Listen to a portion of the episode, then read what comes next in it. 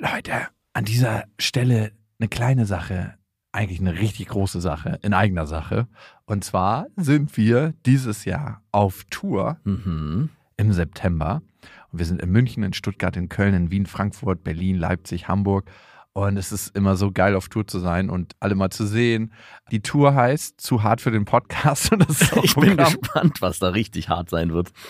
Ja, also es wird viel Interaktion geben, es wird viel zum Lachen geben und die Tour oder das, was dort passiert, entsteht gemeinsam mit euch und ich finde, das ist auch die Magie. Das heißt, bei jedem Tourstop ist es irgendwie anders und Mhm. neu für uns, neu für euch und für uns ist es auf jeden Fall immer sehr, sehr magisch. Also sichert euch jetzt schon die Karten München, Stuttgart, Köln, Wien, Frankfurt, Berlin, Leipzig, Hamburg. Ab jetzt 10% härter und Tickets gibt's ab jetzt auf bestefreundinnen.de und in den Shownotes. Eins, zwei, drei. Ich habe, ich habe lieb.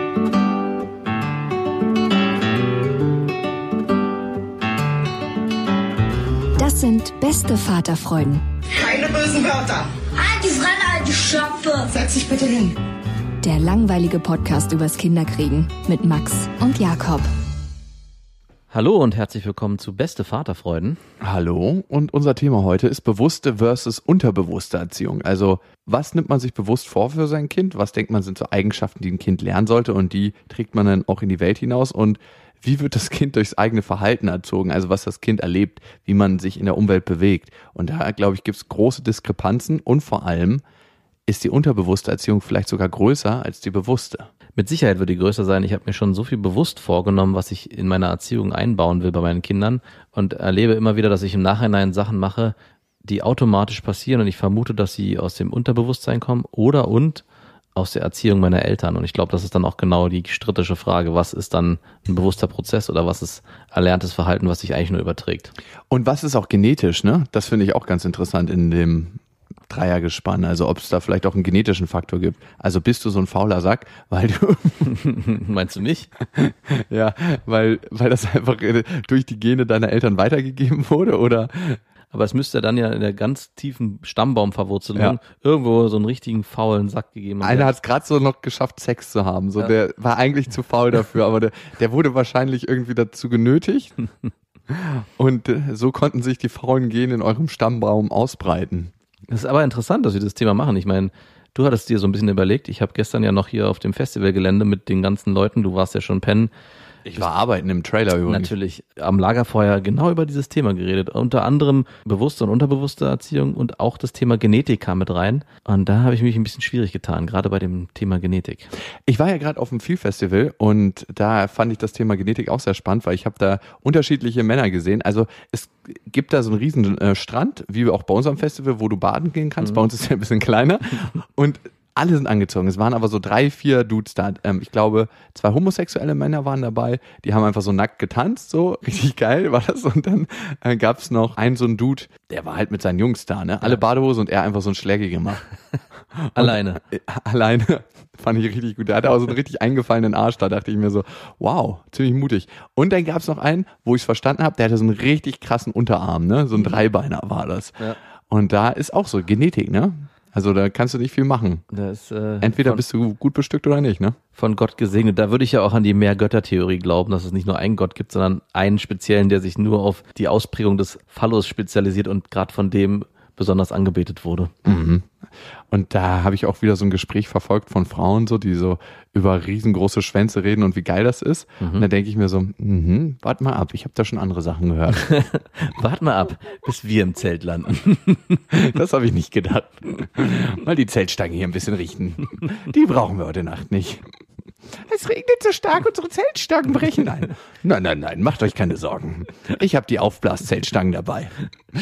Gibt's ja mittlerweile diese Zelte, die haben keine Stangen mehr, die kannst du aufblasen. Ah, Ja, das ist total praktisch. Das ist ähnlich wie ein Kite und dann ist das Gestänge total gut aufgeblasen und ähnlich funktioniert das mit dem Aufblaszelt. Eigentlich kannst du über mich dann so eine Plane rüberschmeißen. sehr gut.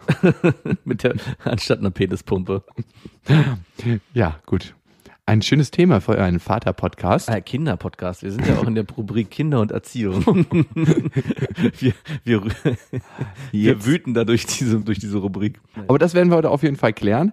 Und natürlich gibt's noch ein paar andere wichtige Sachen. Unseren Instagram-Account.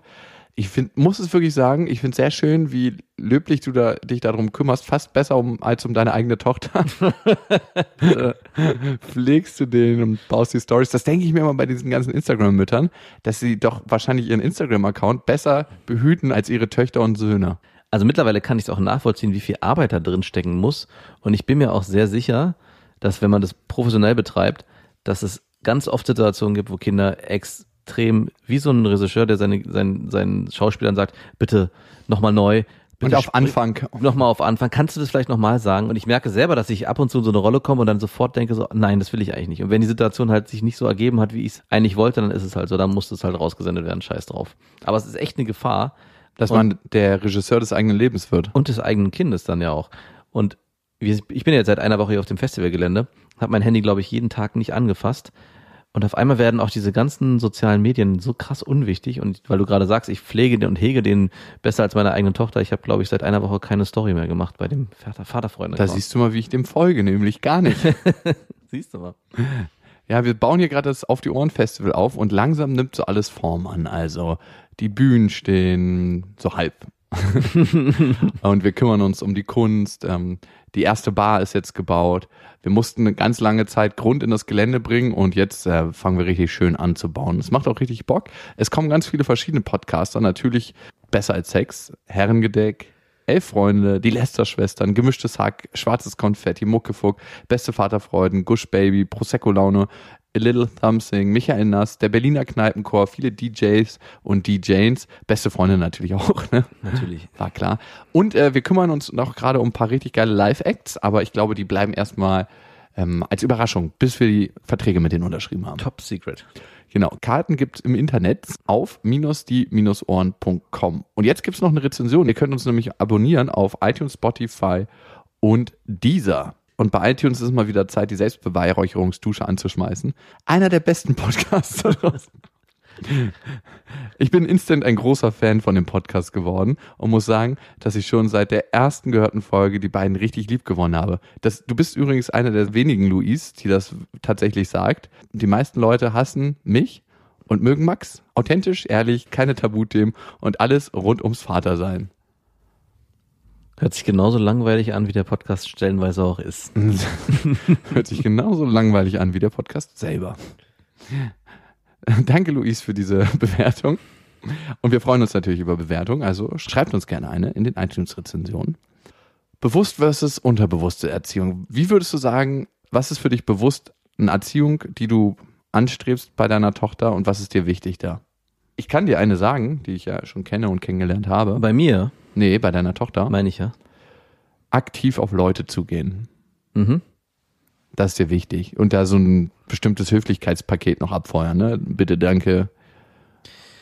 Ja, da Fick geht's dich. aber gar nicht so sehr darum, dass mir das so wichtig ist, dass sie, ich will, dass sie ein bestimmtes Höflichkeitspaket abfeuert, sondern auch da finde ich, gibt's einen gewissen, wir bewegen uns ja in unserer Gesellschaft, es sind, ist ja alles Ritualen unterworfen. Also man begrüßt sich, man verabschiedet sich und oft gehört auch ein gewisser Smalltalk dazu. Und ich finde schon, dass man den Kindern beibringen sollte, dass man am Anfang, wenn man jemanden trifft, dass man dem Hallo sagt, in welcher Form auch immer. Also ich gebe ihr da auch alle Freiheiten. Sie muss jetzt nicht die Hand geben. Ich ermutige sie zwar dazu, aber sie darf auch nur einfach winken oder nur Hallo sagen. Mir reicht's auch manchmal, wenn sie nur denjenigen registriert und anguckt, obwohl ich das schon ein bisschen wenig finde. Aber ich finde schon, dass man versuchen sollte, seine Kinder so ein bisschen anzuhalten und auch das bewusst anzulernen. Guck mal so, begrüßt man jemanden, den man kennt oder auch nicht kennt, dass man schon versucht, auch mutig auf den zuzugehen. Warum ist einem das eigentlich so wichtig, wie die eigenen Kinder nach außen wirken? Ist das eher, wie die eigenen Kinder nach außen wirken oder wie die eigenen Kinder sich später in der Umwelt zurechtfinden werden? Aber das hat mit, genau, ich wollte gerade sagen, es hat bei mir nichts mit Außenwirkung zu tun. Also ich finde, mir ist es nicht so wichtig, wie meine Tochter dann in dem Moment wirkt, sondern dass sie einen Fertigkeitskoffer in die Hand kriegt, mit dem sie einfach auch in sozialen äh, Interaktionen einfach umgehen kann und umzugehen weiß, wie sie sich verhalten sollte, damit man ja, es hört sich so furchtbar an, aber damit man auch gut angenommen wird am Anfang. Ich, es ist schon, glaube ich, jeder, der, kennst du das, wenn Leute in irgendwie einen Raum kommen und sich nicht richtig begrüßen oder dich Mhm. so gar nicht so richtig wissen, wie sie mit anderen Leuten umgehen Die- sollen und dann so eigentlich schon fast so mit den Händen in den Hosen und so da in der Ecke stehen und so irgendwie so awkward in der, das ist nichts, was man für seine eigenen Kinder will. die eine Aura haben wie ein Schluck Wasser, so. Genau. O- Oder wie ein Fisch, wie berühmte Berliner Politiker. Aber die andere Sache, dass einem die eigenen Kinder unangenehm für bestimmte Verhaltensweisen sind, kenne ich, also bei meiner Tochter jetzt noch nicht, aber habe ich bei meinem Neffen kennengelernt. ne? Ich war letztens mit dem einkaufen und der war so ein Terroristenkind. Ich hatte die vorher zu sehr aufgeheizt Ja. und hatte denen dann noch ein Eis gegeben, meiner Nichte und meinem Neffen. Und die haben, ich habe gesagt, hey, lass bitte die Erdbeerschale im Regal liegen. Und er hat die dann einfach auf den Boden fallen lassen. Also sowas, was man wirklich nur von Terroristenkindern kennt. Ja. Und dann habe ich gesagt, du ganz ehrlich, das äh, hebst du wieder auf. Und äh, dann ist er einfach durch den Laden geflitzt und dann musste ich ihm hinterherrennen. Und so begann das Spiel.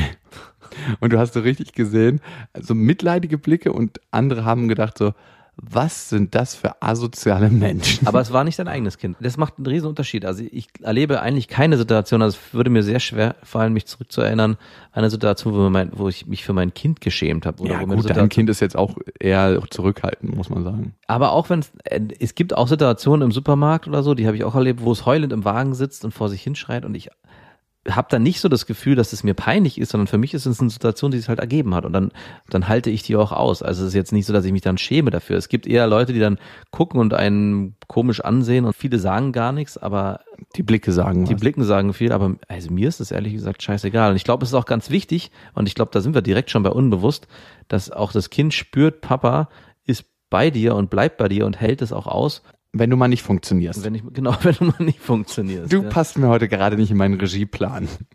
ja, also ich weiß nicht, inwieweit man da sich als, also Eltern, die sich dann dafür schämen und vielleicht auch noch in so eine entschuldigende Haltung verfallen, ja, das tut mir leid, der ist heute nicht so gut drauf. Das spürt auch das Kind unterbewusst Genau. und weiß, dass es ein Druckmittel ist. Auf und jeden Fall. Auch hier kann ich Sachen einfordern an der Kasse. Das ist ja so ein richtiges Klassik-Szenario. Mhm. Auf einmal geht die Schreisirene an und dann holt man sich die Snacks raus. Aber ich muss schon sagen, dass mir Familienmitglieder teilweise peinlich äh, sind oder waren. Also Erwachsene wahrscheinlich. Früher war es mir immer un unglaublich unangenehm, wenn meine Mutter mich mit dem Auto abgeholt hat. Die hatte so ein richtiges, schäbiges Schrottauto. Also wirklich immer die allerletzten Schrottkarren. Davon hatte sie mehrere hintereinander, weil sie immer ganz billige Autos gekauft hat, weil wir nicht viel Geld hatten. Und meine ganzen Kumpels hatten alle so Neuwagen oder zumindest gute Gebrauchte. Und meine Mutter kam mit dem Auto an, das gerade noch so zur Schule geschafft hat, wenn sie mich mal abgeholt hat. Und dann habe ich immer lieber hinter der Ecke gewartet oder so schäbige Klamotten, die ich tragen musste. Und in der Neuzeit ist mir eigentlich nichts mehr so richtig peinlich. Außer, was mir immer noch sehr unangenehm ist, ist das Essverhalten von meinem Vater. Was? Ist dir das noch nie aufgefallen? Nee. Der, also achte mal drauf. Der nimmt der wirklich, also wie der das Essen reinspachtelt und das ist mir immer sehr unangenehm. Also von dir ist mir das scheißegal, aber wenn wir, Also ich wollte gerade sagen, mir ist es noch gar nicht ich achte ab jetzt mal drauf. ja, das ist wirklich so, so unangenehm. Also ich finde, man kann ja einen Teller ablecken, wenn man dazu Bock hat, aber Macht ihr das? Ja. er gibt einfach einen Fuck. Er sagt einfach so, oh, pff, ist mir das scheißegal, was ihr denkt. Müssen wir dann halt nicht in die Spülmaschine machen, wenigstens. Aber trotzdem denke ich mir so, wenn so neue Leute da sind, wenigstens einmal normal essen und dann so auf, ich esse jetzt hier wieder so, wie ich bin, so auch so manchmal so die Körperhaltung, die er einnimmt. Und dann frage ich mich, mache ich das genauso und mir fällt schon gar nicht mehr auf? Da bist du noch nicht, aber da wirst du mit Sicherheit hinkommen. Er ist ein richtiger, schratiger Typ geworden. Also sein Essverhalten ist immer eine Erinnerung an mein Benehmen, muss ich sagen. Ich bin ja auch in vielen Sachen nicht unbedingt der Norm entsprechend. Aber nochmal zurück zu unbewusster Erziehung.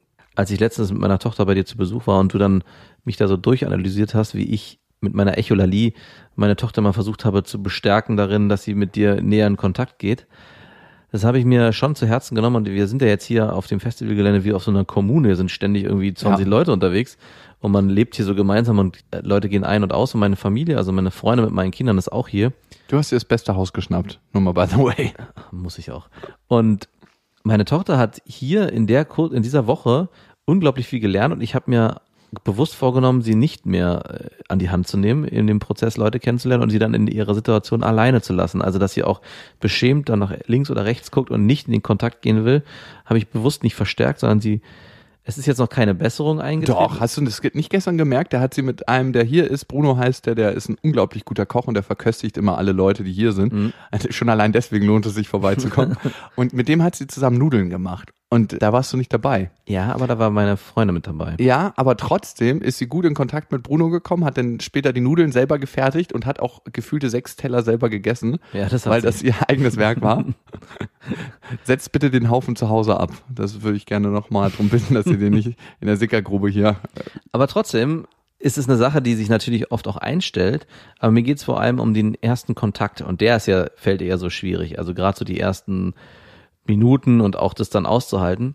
Und da habe ich sie ganz bewusst alleine mitgelassen. Also ich wollte da nicht, wie ich es bei dir gemacht habe, immer wieder einsteigen und guck mal, du kannst jetzt antworten und sag doch mal Hallo und sondern habe sie so gelassen und habe auch den, die Interaktion einfach nur beobachtet, wie die fremden Personen für sie mit ihr und wie sie dann zurückgespielt hat.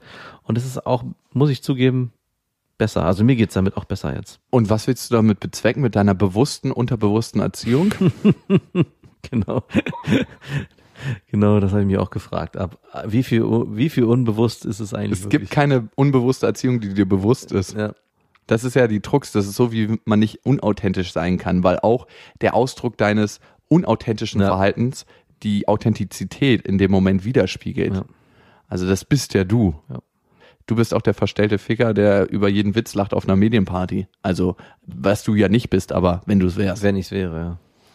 Das finde ich immer ganz interessant, auch die ganzen Medien, die über Authentizität reden und wie man das jetzt sein müsste. wie kann man hier unterbewusst bewusst sein oder bewusst unterbewusst? Es geht nicht. Aber was willst du damit bezwecken? Es geht mir gar nicht so sehr um Bezwecken. Also ich habe schon nochmal geguckt, was vorher gewesen ist, so warum ich immer in diesen Modus verfallen bin, sie zu bestärken darin, bestimmte Sachen auszuprobieren oder sich zu trauen. Wollte mich einfach nochmal ein bisschen mehr zurücknehmen. Auch jetzt gerade hier in dem, in dieser Konstellation, in der wir uns befinden, es sind so viele fremde Leute und sie muss selber gucken, wie sie sich ihren Weg dadurch bahnt. Also ich lasse sie natürlich nicht alleine, also ich bin auch bei ihr und meine Freundin ja auch, aber trotzdem nehme ich ihr die Sachen nicht weg. Also das will ich, wenn du ums Bezwecken geht, ich will ihr die Erfahrung, die sie selber erlernen kann, nicht wegnehmen. Ja, ist eine schöne Chance, die sie hier hat. Vor allem, weil das ja so ein geschützter Rahmen ist. Es kommen zwar immer neue Leute dazu, aber es ist trotzdem sehr vertraut, glaube ich, für sie. Sie hat das Gelände erkundet, ist ja auch sehr vertraut mit dem Gelände jetzt mittlerweile, findet Ja. es auch schön, hier zu sein. Und äh, klar kommen neue Leute dazu, aber es gibt sehr viele, die sie auch schon kennt.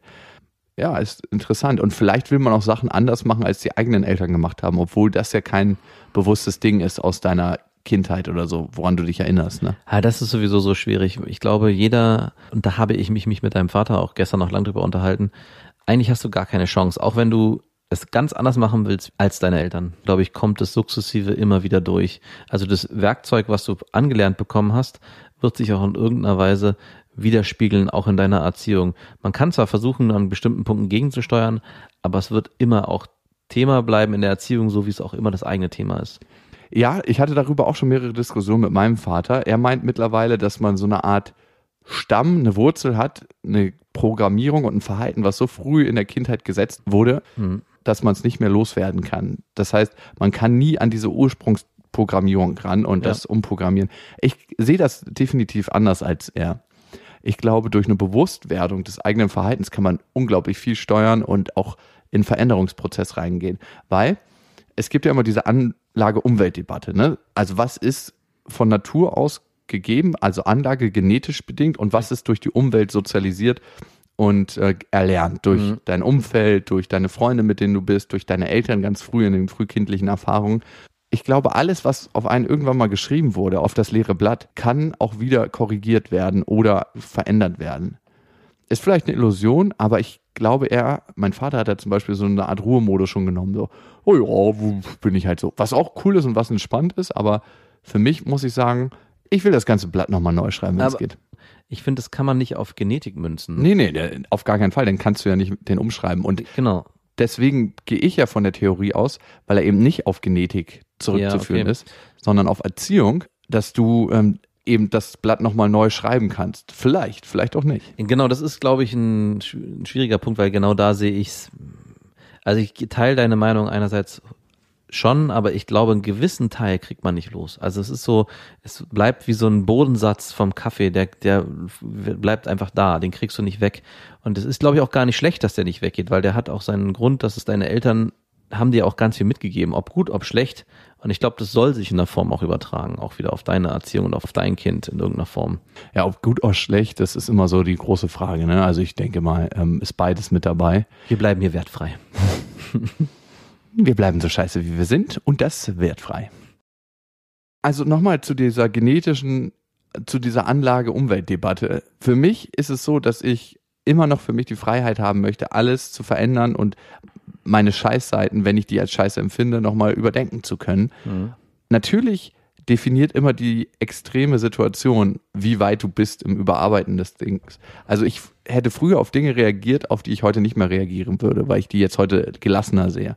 Oder ich habe mehr Handlungsmöglichkeiten in den Situationen, wenn ich kurz vorm Ausrasten bin. Ne? Dann hätte ich früher einen Wu- Wutausbruch zum Beispiel gekriegt und heute weiß ich, okay, da habe ich mehrere Handlungsmotivationen. ne? ich, beim Umzug, ich habe es glaube ich schon mal erzählt, habe ich mal, weil keiner meiner Familienmitglieder mir geholfen hatte, einfach einen Sessel, den ich äh, getragen hatte, ähm, die Treppen runtergeschmissen.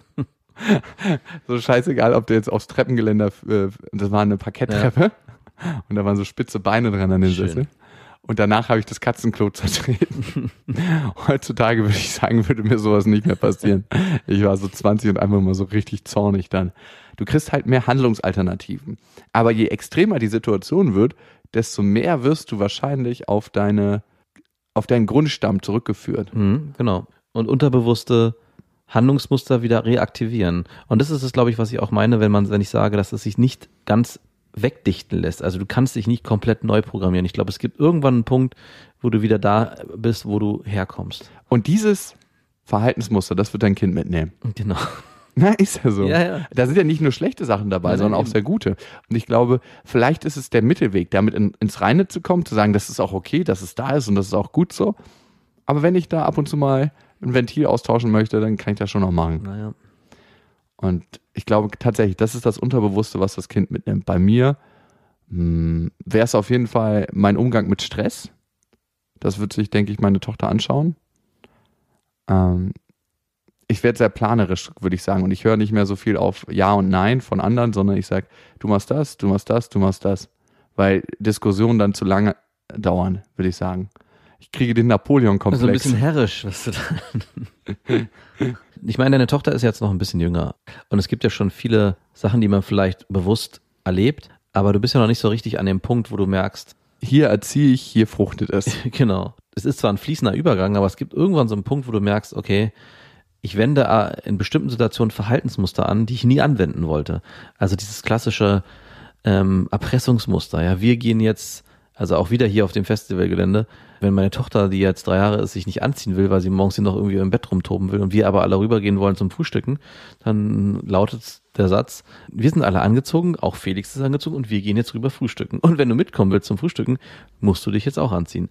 Und das ist sowas, eigentlich habe ich mir vorgenommen, nie so eine Erpresserdidaktik anzuwenden, aber im Alltagsgeschehen verfällst du immer wieder in so eine Rolle, dass du Geht einfach schnell. und es geht schnell und es ist äh, effektiv, es funktioniert. Und gerade immer wieder, wenn Sachen funktionieren müssen, verfalle ich in Sachen, die ich, glaube ich, auch von meinen Eltern so gelernt bekommen habe. Und da sich zu entscheiden, okay, ich will es anders machen, wie kann ich es anders machen, was muss ich dafür tun, dass ich die Situation anders aufgelöst bekomme, ist gar nicht so einfach. Wir hatten das ja vorhin auch, die Erpresserdidaktik, also weil wir hatten uns darüber unterhalten, ähm, dass man entweder einen Sponsor oder zwei Sponsoren pro Folge macht und wir haben uns eigentlich bewusst dafür entschieden, nur einen Sponsor pro Folge zu machen. Immer, weil wir sonst denken, das ist ein bisschen viel. Dieses Mal sind zwei drin, also ihr könnt euch noch auf den zweiten folgen. Und dann ähm, habe ich gesagt, du, ähm, Max, ich will nur einen haben und du warst da ein bisschen neutraler mit deiner Meinung, ne? Ja. Und dann habe ich gesagt, okay, dann sprichst du die ein. Ja. Und das ist auf jeden Fall Erpresserdidaktik. Und wahrscheinlich wende ich, weil du mit mir so umgehst, die auch auf meine Kinder an. Wahrscheinlich erziehst du mich. Unterbewusst. Du, machst du den neuen Grundstamm, baust du bei mir neu. Wir verpesten hier gerade spirituell das Gelände mit unserer unterbewussten Erpresserdidaktik. Gleich werde ich mal wieder den Zimmermann ein bisschen scheuchen draußen. Ach ja, Ja, der macht zwar schon gute Arbeit, aber ich glaube, der braucht noch ein bisschen Antrieb. fünf Prozent mehr geht immer. Ja, so eine Eltern, die immer das Maximum aus ihren Kindern rausholen wollen. Und das erlebe ich auch bei mir. Ich habe ja einen kleinen Bruder, der ist jetzt elf Jahre, also sehr, sehr jung noch. Und zum Beispiel beim Skifahren merke ich immer wieder, wie ich denke so, ach komm, mach doch jetzt einfach. Kennst du diese Schnellspanner, wo man so eine lange, so wie so ein Abschleppseil. Ja. Damit habe ich ihm Skifahren beigebracht. Ich auf dem Snowboard hinterher, dass er nicht so schnell wird. Und dann habe ich immer seinen Speed reduziert und er war an dem Abschleppseil vorne dran. Und natürlich auch in einem Moment, also ich habe ihm immer eine Sicherheit gegeben, aber ich habe auch immer geguckt, dass er minimal seine Sicherheitsgrenze überschreitet, dass er das lernt. Weißt du, und dass er nicht Spaß am Skifahren hat, aber es schnell lernt. Komisch, ich erkenne dieses Muster irgendwoher, äh, weil es im Prinzip auch wieder das gleiche ist, was ich mit meiner Tochter mache, indem ich versuche, sie mit meiner Echolalie näher an dich heranzubringen. Es ist auch genau dieses, mehr in die Richtung schubsen, wieder ein bisschen zurücknehmen. Das ist eigentlich eine schöne Analogie zu deinem Seil. Du bist hier nicht sicher. Mehr Leine, weniger Leine. Speed, weniger. Den Speed hier definiere ich. Ich definiere mit meiner Erziehung das Tempo. Ich glaube, viele Eltern verfallen genau in so ein Muster, dass sie selber regulieren wollen, wie ihre Kinder lernen. Also, dass sie ganz knallhart vorgeben, so hat es zu funktionieren. Du musst jetzt schreiben können, du musst jetzt krabbeln können, du musst jetzt äh, essen können. Und ich kenne, habe selber bei mir auch bei meinem ersten Kind das erlebt, dass ich immer wieder geguckt habe, ah, müsste der das nicht eigentlich jetzt schon? Hast du da nicht irgendwie ein Buch, wo drin steht, dass sie jetzt krabbeln können müsste? Müssen wir da irgendwas tun, dass wir das schneller anschieben können? Und bei meinem zweiten Kind merke ich richtig, wie so grundentspannt bin und sage, das ist völlig egal. Es passiert, wann es passieren Das muss. hätte ich ja gar nicht gedacht von dir, dass du da auf so Kalender guckst und schaust. Also ich merke das bei meiner Freundin, dass sie sich da mit Freundinnen vergleicht, so der kann das Genau. jetzt und und ich denke mir so, oh krass, ey, wie egal ist mir das bitte? Also klar, wenn sie jetzt irgendwie immer noch wie so eine dicke Bohne einfach den ganzen Tag im Bett liegen würde und sich nicht bewegen würde, dann würde ich schon mal gucken, was da los ist. Ob die Balkonstirn doch äh, verdächtig groß ist oder was auch immer. Nein, aber so denke ich mir so, ja, wird schon alles irgendwie laufen. Also ohne gleichgültig zu sein, aber ich finde, man hat doch so ein Grundgefühl zu seinem Kind. Und das ist eine gewisse Überheblichkeit, die haben wir schon, glaube ich, öfters besprochen, wenn man für sein Kind definiert, wann es was lernen soll und wann nicht und wann der richtige Zeitpunkt ist. Man selber gibt sich ja dann ein Stück weit als Gott aus, der die Weisheit mit Löffeln gefressen hat. Und wenn man sein eigenes Leben anschaut, dann weiß man eigentlich relativ genau, dass man die Weisheit eben nicht mit Löffeln gefressen hat. Und woher will man wissen, dass es jetzt gerade richtig ist, für das Kind das und das zu lernen? Aber sich da zu befreien, ist gar nicht so einfach. Und es gibt immer wieder so Grenzen. Und ich erlebe das ganz oft im Leben. Wann ist es zu viel und wann ist es zu wenig? Wann ist es zu teuer und wann kann ich es mir gerade noch leisten? Und wann ist es okay, dass mein Kind sich alleine entwickelt, so wie es fürs Kind passt? Und ab wann fange ich an zu gucken, hm, ist es vielleicht doch zu spät dran? Und wenn man da nicht aufpasst, verfällt man ganz schnell in so einen Modus, dass man sich wirklich an Statistiken und Tabellen hält und immer guckt, eigentlich müsste es jetzt das und das können und warum kann es das noch nicht? Und was ich bei meinem zweiten Kind ganz krass merke, ist es eigentlich ganz, ganz anders. Die Entwicklungsunterschiede tun sich an ganz anderen Stellen auf. Also zum Beispiel ist es bei meinem zweiten Kind so, dass es andere Sachen besser kann und dafür kann es zum Beispiel noch nicht krabbeln, was aber völlig okay ist. Also es gleicht sich sozusagen an vielen Punkten einfach wieder aus. Und ein Kind entwickelt sich nicht überall gleich schnell, sondern punktuell an den Punkten, wo es selber sagt, das brauche ich jetzt für mich und da will ich auch weiterkommen. Ich glaube, ein Kind entscheidet da auch mehr bewusst, als wir selber glauben wollen. Ja, es kann zwar noch nicht krabbeln, aber dafür kann es unheimlich toll eine Windel voll machen. Zum Beispiel. Ja, ich weiß, was du meinst. Und ich glaube, so ist es im Leben generell, dass wir, wenn wir anfangen zu gucken, was kann jemand, was kann jemand nicht, und unseren Fokus so schärfen auf diese eine Sache, verpassen wir ganz klar durch unseren fokussierten Blick das, was in der Umwelt drumherum passiert. Ja. Ich meine, Instagram ist ein ähnliches Thema. Du fokussierst dich auf eine Sache, vergleichst dich zum Beispiel damit, was für eine geile Karre der andere fährt oder was für einen tollen Traumurlaub der, derjenige hatte oder was für ein tolles Familienbild die da mal sich zu- zurechtgestellt Oder haben. in welcher Pose ich besonders gut aussehe. Und du siehst nur diesen ganz kleinen Aspekt Mhm. und vergisst die ganze Unglücklichkeit, die noch auf diesem Bild zu entdecken ist. So kann man es auch sehen. Eigentlich ist ja alles scheiße. Eigentlich ist ja alles gestellt. Ich habe hier so eine kleine aufgeräumte Ecke in meiner Wohnung, da geht's gerade noch und der Rest liegt brach. Hier zeige ich mich mal. Hier bin ich Mensch, hier kann ich sein. Nee, und ähm, das finde ich wichtig zu erkennen, dass man, sobald man sich zu sehr fokussiert, Fokus ist gut, aber nicht mehr das große Sichtfeld hat. Was wäre denn noch so was Bewusstes, was du bei deiner Tochter machen möchtest oder worauf du den Fokus legst? Also was ich ganz bewusst versuche mit meiner Tochter zu machen, ist, dass sie ihre Umwelt wahrnimmt. Also dass ich oft beschreibe, guck mal hier, das ist ein, wir haben letztens einen toten Schmetterling gefunden, da habe ich gesagt, dass er tot ist und dass wir den weglegen oder einen Frosch finde, ihr den zeige oder Sonnenaufgang, Sonnenuntergang erkläre. Also vor allem auch, wenn sie selber auf die Sachen in irgendeiner Form kommt, dass sie sagt, guck mal, es ist dunkel und da ist der Mond, dass ich hier versuche, Sachen zu erklären und auch ganz bewusst versuche, sie auch darauf hinzustoßen, dass es da Sachen zu entdecken gibt. Interessant. Ich glaube, dass Väter, und da fallen wir wieder in Klischee-Rollenverhältnisse, aber so habe ich es bei meinem Vater erlebt, er mir den Blick nach außen gezeigt hat und meine Mutter mir eher den Blick nach innen gezeigt hat. Ja. Und ich bin da auch eher so wie du gepolt, dass ich, und das ist jetzt noch nicht aktuell für meine Tochter, einfach ihr beiseite stehen möchte, wenn sie die Welt da draußen entdeckt und auch ähm, ihr öfters was zeige oder gucke oder gucke, wie sie bei anderen Menschen auf dem Arm ist, dass sie einfach merkt, alle sind cool. Und ja, einfach auch Ernährung, das ist ja eigentlich auch so ein äußeres Ding. Was natürlich nach innen kommt, vielleicht ist es, ja, vielleicht ist es nicht ganz sauber zu definieren und zu trennen. Ernährung. Da ist mir zum Beispiel wichtig, sie fängt jetzt langsam an mit Beikost, schön rohe Sachen. Ein Avocado, mal ein Stück Banane. Trockenes Brot. Ja, da kriegt sie äh, Reisbrot, Reiswaffeln. Da ist zwar mit Verschlucken so eine Sache, aber ich habe den heimlicher Griff jetzt geübt. Also mein Sohn ist ein Meister darin, sich zu verschlucken und wieder auszuspucken. Auch Stimmt. da, bei unserem ersten Kind war es so, dass wir jedes Mal gesagt haben, auf gar keinen Fall, die verschluckt sich. Und Felix hat sich hier, glaube ich, bestimmt schon in, dem, in der Woche zehnmal verschluckt und auch richtig mit Röcheln und so kurzzeitig dem Heimlichgriff anzuwenden und hat es dann aber geschafft, es selbst wieder auszuspucken und dann auch sofort wieder weitergekaut. Also da wird man auch so krass entspannt, das hätte ich niemals gedacht. Bei unserem ersten Kind hätten wir mit unserem Handy sofort die 112 gewählt und bei unserem zweiten ist es so, ach, das wird schon. Der wir haben ja eins auf Halde, wir haben eins sicher. eins ist noch im Lager. der schafft es alleine. Aber zurück zu dem Thema, dass du gesagt hast, dass Männer eher nach außen gehen und stimmt schon. Das erlebe ich auch ganz extrem an dem Verhalten meiner Tochter, wie sie auch zu mir kommt. Wenn meine Tochter kommt zu mir und will toben oder sagt, komm Papa, wir gehen schwimmen oder guck mal Papa, da ist der Mond, wie ich schon beschrieben habe. Also alles, was außen passiert, das passiert alles mit Papa. Wenn sie sich aber verletzt oder irgendwas Emotionales passiert oder irgendwie was, vielleicht auch manchmal, wenn was sehr, sehr Schönes passiert, wenn sie was gemalt hat, also dann ist eher Mama äh, ganz nah bei ihr. Also es ist schon so, dass Sachen, die nach innen gehen, da sucht sie meine Freundin und Sachen, die nach außen gehen, so explorieren, erforschen, da sucht sie mich und sucht auch meine Aufmerksamkeit ganz krass. Deine bewusste Erziehung steuert sie unterbewusst. Mhm, genau, darauf wollte ich hinaus. Er hat auch was Trauriges, was Schönes und was Trauriges. Wieso traurig?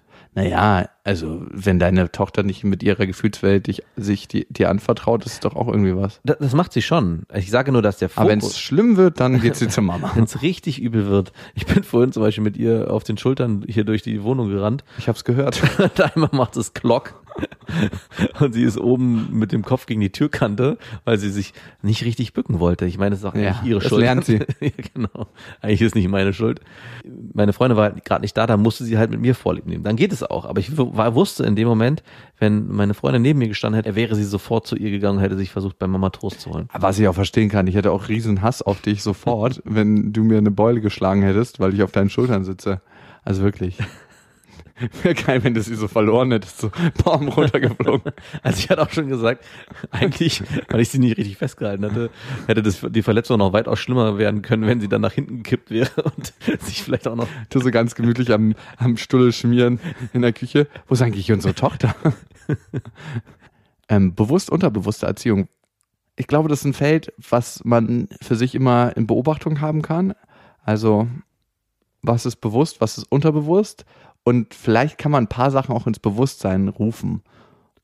Ich glaube, man sollte sogar immer wieder regelmäßig, fast schon täglich versuchen, unterbewusste Dinge, die vielleicht äh, einem auffallen, im Nachhinein ins Bewusstsein rufen und gucken, warum habe ich diese Sachen so gemacht? Und ich will nicht in gut oder schlecht reden, aber hat es einen Sinn ergeben? Und wenn es einen Sinn ergeben hat, dann ist es vielleicht auch gar nicht schlecht, dass es unterbewusst passiert. Aber vielleicht passieren auch manchmal Sachen, die man in der Situation vielleicht auch anders hätte lösen können.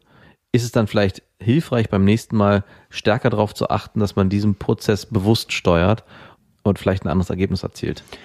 generell ist es, glaube ich, wichtig, auch für sich zu gucken, dass man sich nicht nur auf die in Anführungsstrichen negativen Sachen konzentriert und fokussiert und auch definitiv sagt, ey, das und das ist eine Eigenschaft, die habe ich vielleicht, aber das ist auch okay. Mhm.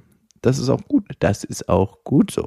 negative Eigenschaften auch gar nicht als negativ benennen. Auch über die Sprache versuchen gar nicht in so eine Richtung zu kommen, sondern immer wieder zu versuchen, Sätze und Wörter zu finden, die nicht negativ angehaucht sind. Also da bin ich zum Beispiel gerade ganz stark dran, dass ich immer versuche, das sofort auch anders zu formulieren und auch gerade in der, in der Sprache mit meinen Kindern versuche, Wörter und Sätze zu finden, die nicht in so eine negative Was Richtung hatte denn das hier Gutes, dass du den Kopf gestoßen hattest? Was hast du denn da gelernt? Ja? In manchen Lebenssituationen muss man einfach mal den Kopf anziehen. Und jetzt kommen wir noch zu einer Hörermail. Wir haben sehr, sehr viele bekommen. Wir haben uns eine rausgesucht. Das geschieht ja immer eher per Zufall. Also, wenn ihr irgendein Thema auf dem Herzen habt, schreibt uns an beste at bestefreundinnen.de mit dem Betreff Vaterfreuden. Und das hat getan der Peter. Moin, ihr beiden. Peter hier. Einer von euch sagte, dass er nur vegane Nuss-Nougat-Creme isst. Das ist interessant, da wir auch ein veganer Haushalt sind und in der Regel auf Unverständnis stoßen, obwohl unsere Kinder einwandfrei gedeihen und uns die potenziell kritischen Nährstoffe bewusst sind. Woran erkennt man Veganer übrigens? Das ist einmal zählt. Oh Gott, mein Lieblingsveganer Witz. Nur mal so, Peter. Wir essen zwar vegane Nusscreme, aber wir schaffen es noch nicht ganz vegan zu sein. Das ist einfach zu hart. Es ist ein krasser Hassel. Man muss auch sagen, dass so Käse und so sorgt ja für Dopaminausstöße im Gehirn und den kann ich mich noch nicht erwehren, seitdem ich meinen Alkoholkonsum, ich bin ja ein Suchtmensch, runtergeschraubt habe. Nee, ich bin kein Was ist Suchtmensch. das Gericht, was du am meisten missen würdest, wenn du vegan leben würdest? Also eine geile Pizza mit richtig schön Käse. Mhm. Oh, ey. Also Pizza ohne Käse ist für mich irgendwie so wie ein, ein Sportwagen mit einem Sportauspuff, aber ohne PS. Na, bei mir wäre es Eis. Ich weiß, es gibt veganes Eis, aber ich Oh. kann dem nichts abgewinnen. Fruchtsorbet-Eis. Ich mag Milchspeiseeis. Mm, auch ganz schwierig, ja. Aber ich arbeite daran, immer Veganer zu werden, auf jeden Fall. Ich bin schon Vegetarier. Außer bei meiner Oma, da ist es so, bevor sie anfängt zu heulen, ne, weil sie denkt, ich komme um, weil ich kein Fleisch esse und sie eh was gemacht hat, esse ich mal was mit, aber ich reduziere das auch schon. Aber äh, du bekommst ja auch ein anderes Bewusstsein, aber ich lese mal hier weiter erstmal. Wir gehen auch ohne Esoterik-Schwubelei an die Sache. Außerhalb ist die Ernährung nicht so einfach. Vor allem in der Kita gibt es keine Möglichkeit, uns so zu ernähren, wie wir das für unseren Sohn möchten. Uns so zu ernähren, wie wir das für unseren Sohn möchten. Da liegt der, der Teufel im Detail. Generell haben wir uns auch viel seit der Geburt mit Ernährung und dem Lebensstil beschäftigt und finden es schade, wenn wir von Unwissenden, das ist in Anführungsstrichen, muss man dazu sagen, bevormundet werden. Das hört sich ja schon so sektenhaft an. Wir die Scientovaganer. Außerdem hört man schnell abfällige Kommentare, hier waren sie eben, obwohl wir keinem aktiv erzählen, dass wir vegan leben. Ist sicher in Berlin etwas offener, der Stadt haben wir aber wegen der untragbaren Mietpreise vor einiger Zeit den Rücken gekehrt. Ich habe auf diesen Satz gewartet, dass er irgendwann mal kommt und es ist mittlerweile so, dass Berlin nicht mehr die bezahlbare Stadt ist, die sie mal war. Ja, leider. Total schade, aber so ist es, ne? Und Auch gerade für junge Familien eigentlich sehr traurig. Super traurig. Aber es klagen oft die darüber, die die Stadt zu teuer gemacht haben, muss man auch dazu sagen. oh, die Mietpreise sind ja jetzt gar nicht mehr bezahlbar. Ich muss jetzt für mein Studenten-WG-Zimmer, was meine Eltern zahlen, ähm, 650 Euro zahlen. Aber man will halt in Kreuzberg wohnen. Habt ihr diesen Lebenswandel auch durchgemacht im Sinne von auf die Umwelt achten, auf die eigene Gesundheit mehr achten, auf Mitgeschöpfe achten und sowas, was davor eigentlich überhaupt nicht relevant war? Liebe Grüße, euer Peter. Also eigentlich ist es eine Mail, die, glaube ich, vor allem du gut beantworten kannst, weil ich selber ja Vegetarier auch bin, aber im Gegensatz jetzt zu Peter meiner Tochter und meinem Sohn nicht aufzwingen werde, auch vegetarisch zu leben, sondern die dürfen Fleisch essen. Ich bin sogar der Meinung, dass es für Kinder gar nicht schlecht ist, gerade am Anfang, wenn sie Fleisch essen. Da pocht jetzt gerade bei Peter die Wutader am Hals. Ich weiß. Und bei dir vielleicht auch ein bisschen. Ich glaube tatsächlich, dass Kinder mit veganer Ernährung zurechtkommen. Ich glaube auch, dass jeder Mensch mit veganer Ernährung Genau, ich glaube auch zurechtkommen, aber ich glaube, es ist gar nicht schlecht. Mich würde mal interessieren, ob Peter auch seinem Kind, und ich glaube, das ist eigentlich das, worauf es am Ende hinauslaufen sollte, dass man trotzdem für alles sorgt und wenn sich das Kind selber das rauspickt ab einem bestimmten Alter, ist es auch okay, aber wenn das Kind sagt, ich habe Bock auf Fleischwurst, warum soll es nicht selber das, das entscheiden? Naja, Kinder haben potenziell mehr Hunger auf Käse und auf Fleisch. Also wenn du einen Teller hast, ne, dann wird dein Kind als letztes das Gemüse essen und erst immer das Fleisch. Kannst ja mal das, äh, die Probe. Ja, und machen. warum sollte man dann vegan sein? Weil da auch alle Nährstoffe drin sind und man sensibel mit der Umwelt umgehen kann. Also das ist eine richtig lange Diskussion. Was ich finde, was ein Mittelweg wäre, ist zu gucken in der Kita, da ist das Kind, was es möchte. Man hat ja eh keine Entscheidungsgewalt drüber. Und Gewalt ist auch hier ein interessantes Wort. Ja. Weil man zwängt seinem Kind ja in irgendeiner Form eine Entscheidung auf. Und zu Hause sagt man, ey, da ernähren wir uns vegan. Und das Kind isst das mit, was wir auch äh, essen. Ich habe immer so Hunger nach dem Essen. ich ich werde nicht, ich werd nicht satt. Das ist ja am Anfang ja tatsächlich so, wenn du dich umstellst, ne? Auch Ja. vegetarisch erstmal isst und du am Anfang denkst so, wow, äh, hier fehlt auch irgendwo noch das Stück Fleisch. Ich meine, ich habe es vor drei Jahren gemacht und das war so ein Prozess von einem halben Jahr, dass ich irgendwann gemerkt habe, ah ja, ich bin doch satt. Aber Peter, ich finde das sehr löblich, dass du diesen Weg mit beschreitest, also dein Kind vegan ernährst und daher eine Studie aufwirfst, also ein Kind aus der Stichprobe bereitstellst, zu gucken, gibt es da Folgebeschwerden? Ich glaube 100% nicht daran. Also ich glaube, der Körper ist tendenziell darauf ausgelegt, sich seinen Nährstoff aus pflanzlichen Lebensmitteln zu holen. Aber ich glaube, da gibt es genug Blogs drüber, da ins Detail zu gehen.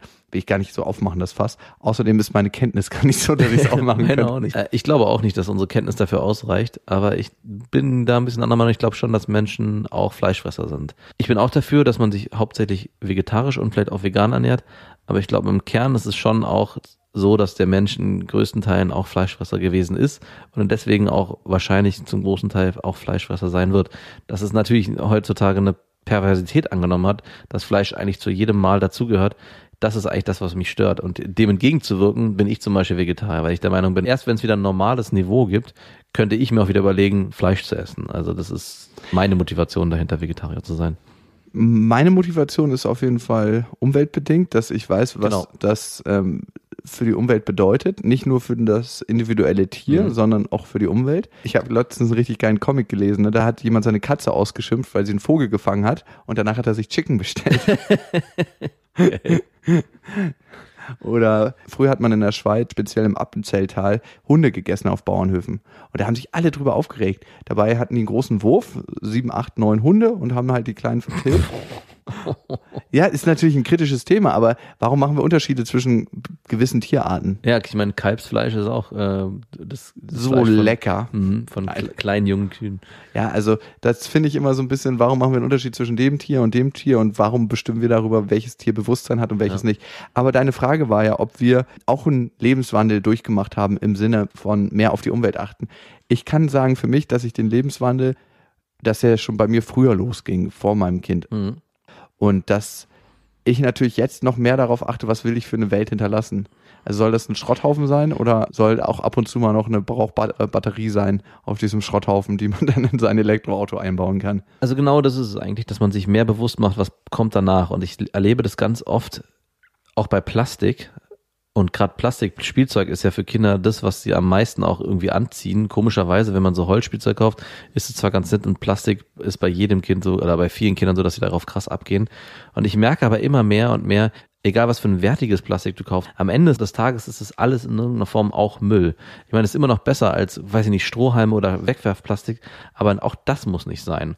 Und wenn ich mich jedes Mal auch mit der Müllproduktion auseinandersetze, die wir in jedem Haushalt haben, was wir auch an Müll produzieren, denke ich jedes Mal, wie schade das ist, dass man den Kindern das hinterlässt und auch bewusst seinen Kindern in irgendeiner Form auch anerzieht. Also wenn ich meinem Kind irgendwie Plastik Seifenblasenpistolen kaufe und es als normal ansieht, wird es auch lange brauchen, bis es für sich irgendwann ein Bewusstsein erlangt mit, weiß ich nicht, Mitte 20, Anfang 20, wo es erkennt, hm, ist gar nicht so gut. Warum damit nicht früher anfangen? Und da bin ich im ständigen Clinch mit mir selbst, weil es viele Dinge gibt, die einfach praktisch sind, aber auf der anderen Seite ich jedes Mal auch denke, wow, du vermüllst hier gerade die Zukunft deines eigenen Kindes. Und da kann ich Peter absolut bestätigen, ab dem Moment, wo man Kinder bekommt, ich würde sogar fast sagen, ein bisschen später, nämlich dann, wenn das Kind auch bewusst Dinge in die Hand nimmt und sich mit Dingen beschäftigt, verändert sich auch was für einen selbst. Und man ist dann an so einem Scheidepunkt, will ich die Welt besser hinterlassen oder will ich sie noch mehr zerstören? Da gibt's, es gibt ja auch die Theorie, man sollte so verschwenderisch wie möglich leben, um die Welt schneller untergehen zu lassen, damit sie sich danach wieder besser regenerieren kann, weil sie dann eine größere Chance hat, sich danach wieder zu regenerieren. Äh, Aber wenn es schnell geht und nicht so langsam und zer- zerstörerisch. Genau, also wenn man das, wenn wir versuchen, es aufzuhalten, dann würden wir eigentlich den Prozess so lange hinauszögern, dass die Welt danach am Ende keine Möglichkeit mehr hat, sich wieder selbst umzukrempeln. Wenn wir aber jetzt schnell handeln, Schon alles, zerstör Bullshit.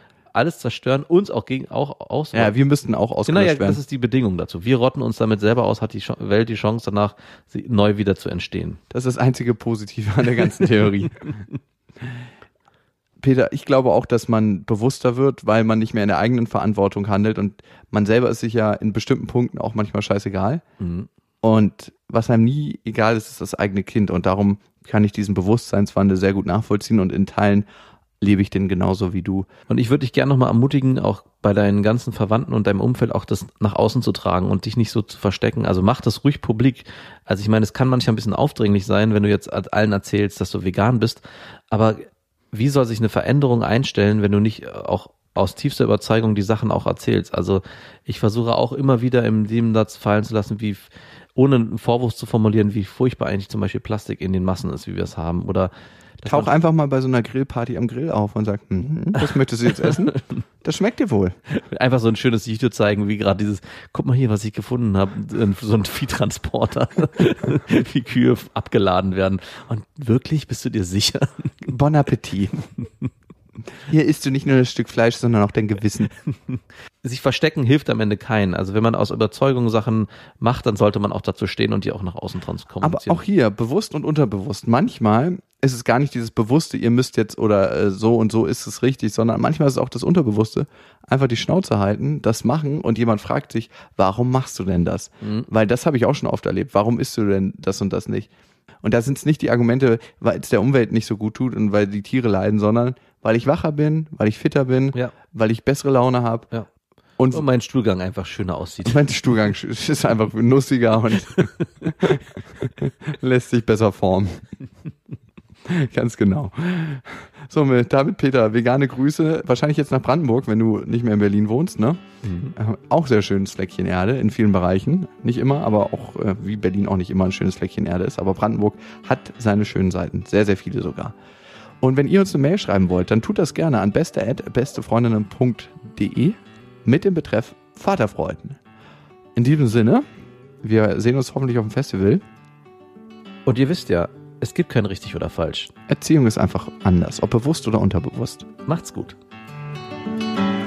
Das waren Beste Vaterfreuden mit Max und Jakob.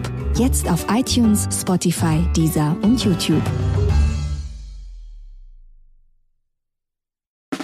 Der 7-One Audio Podcast-Tipp. Hallo, ich bin Lynn. Und ich bin Leo. Ihr kennt uns vielleicht schon vom True Crime Podcast Mord auf Ex. Eigentlich sprechen wir da ja jede Woche über Verbrechen. Aber da gibt es ja noch ein anderes Thema, das die Menschen und uns schon immer fasziniert hat. Die Liebe. Krasse Geschichten, die wirklich passiert sind. Bonnie und Clyde zum Beispiel. Cleopatra und Caesar Oder Diana und Charles. oder halt Camilla. Liebe gibt's bei True Love aber auch nicht nur im klassischen Sinne. Es geht auch um Familie, um die Liebe zum Beruf oder sich selbst oder Freundschaft. Am besten sind ja auch eh die Filme, wo dann am Ende steht, nach einer wahren Begebenheit. Das sind so Geschichten, die kannst du dir eigentlich gar nicht ausdenken. Ja. Und das gibt's jetzt eben als Podcast. Und das Ganze heißt True Love. Ja, der Name sagt's eigentlich schon. Aus True Crime wird True Love. Krasse Geschichten, Plot-Twists und verrückte Protagonisten. Es ist also in anderen Worten ein Podcast für alle, die True Crime hassen, aber auch für alle, die True Crime lieben. Macht euch bereit für ein neues Podcast-Genre, True Love. Oh, ich kann es gar nicht abwarten, euch die Geschichte zu erzählen von zum Beispiel dem Jungen, der nach seiner Mutter gesucht hat. Jahrelang, auch wenn ich wahrscheinlich dabei heulen werde. Oder die Geschichte von Sissy. Also der Film ist nichts dagegen. Ab dem 20. Oktober, überall wo es Podcasts gibt, True Love. Echte Geschichten, wahre Liebe. Voller Werbespruch, oder? Ja, aber es ist ja auch schön. Der Podcast macht ja glücklich. Ja, deswegen jetzt am besten direkt abonnieren.